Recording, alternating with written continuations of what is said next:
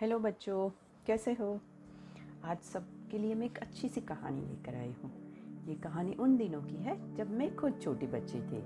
तो चलो शुरू करते हैं आज की कहानी और कहानी का शीर्षक है पिकनिक। तो चलो, हम भी पिकनिक पे जाते हैं। एक दिन टीचर जी हमें पिकनिक पर लेकर गए थे। पार्क में चारों तरफ़ बच्चे ही बच्चे खेलते कूदते नज़र आ रहे थे। मैं भी अपने मित्रों के साथ खेलते खेलते स्विमिंग पूल की तरफ़ और निकल गया। अचानक मेरे मित्र ईशान का ध्यान एक फटे कोट की तरफ़ गया, जो एक पेड़ की डाल पर टंगा था। हम समझ गए कि ये कोट अवश्य किसी माली का होगा, जो आसपास ही कुछ काम कर रहा होगा। ईशान बहुत शैतानी करता था। उसने हमसे कहा कि, मित्र, क्यों ना हम यह कोट कहीं छुपा दे? माली अपने कोट को ना पाकर परेशान हो जाएगा। उसे खूब छकाकर हम उसका कोट वापस कर देंगे। क्यों? मज़ा आएगा ना? मेरे साथी में और एक नीलेश भी था। वो बहुत समझदार था। उसने कहा कि, मित्र, किसी को मुश्किल में डालकर हमें क्या मिलेगा? क्यों ना हम उस मालिक को खुश करने का कोई उपाय सोचे? सब मिलकर सोचने लगे कि क्या किया जाए। तभी नीलेश ने सुझाव दिया कि क्यों न हम अपने अपने जेब खर्च के पैसों में से कुछ रुपए निकालकर उसकी जेब में डाल दें। नीलेश ने कहा, और हम अपनी टॉफीज चॉकलेट्स और जो कुछ भी बिस्किट्स लाए हैं घर से, वो सब भी तो जेल, जेब में डाल सकते हैं ना? सभी बच्चों को नीलेश की बात अच्छी लगी। देखते ही देखते कोट की जेबें रुपयों चॉकलेट और टॉफियों से भर गई। हम सब छिप कर माली के आने की प्रतीक्षा करने लगे। तभी, चलो यहाँ से चले, कब तक यूँ ही माली की प्रतीक्षा करते रहेंगे? ऐसे हमारी एक दूसरी मित्र बोली, चैताली।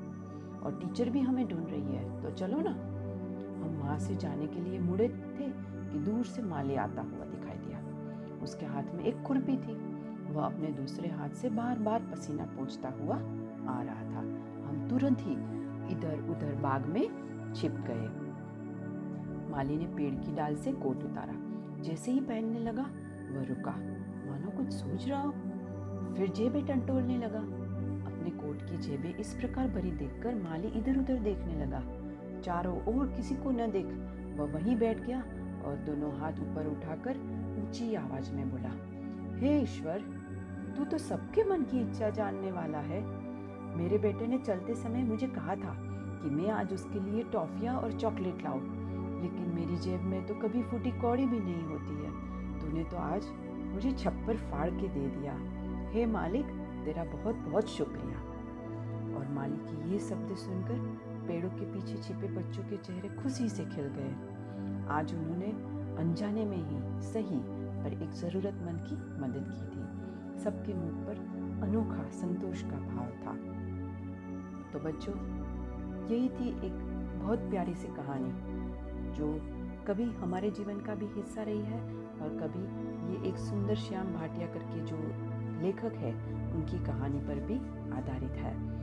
तो दूसरों की सहायता करने वाला व्यक्ति अपने जीवन में भी तरक्की करता है। यही हमारी कहानी का बोध है।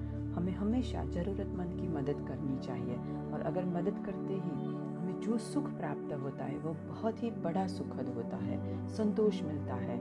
और आओ, इस कहानी से हमें जाने, कैसी सीख मिली कि हमें दूसरों की हिंसा या दूसरों की मस्ती नहीं करनी चाहिए, बल्कि साथियों के साथ मिलकर किसी की मदद करनी चाहिए। तो मदद करने से हमें परम सुख मिलता है है ना बच्चों? तो चलो, किसी की मदद करेंगे ना हम सब लोग, कहीं ना कहीं, कैसे भी। तो कल मिलते हैं फिर नई कहानी के साथ, नए शीर्षक के साथ। तब तक के लिए goodbye good night and do take care of yourself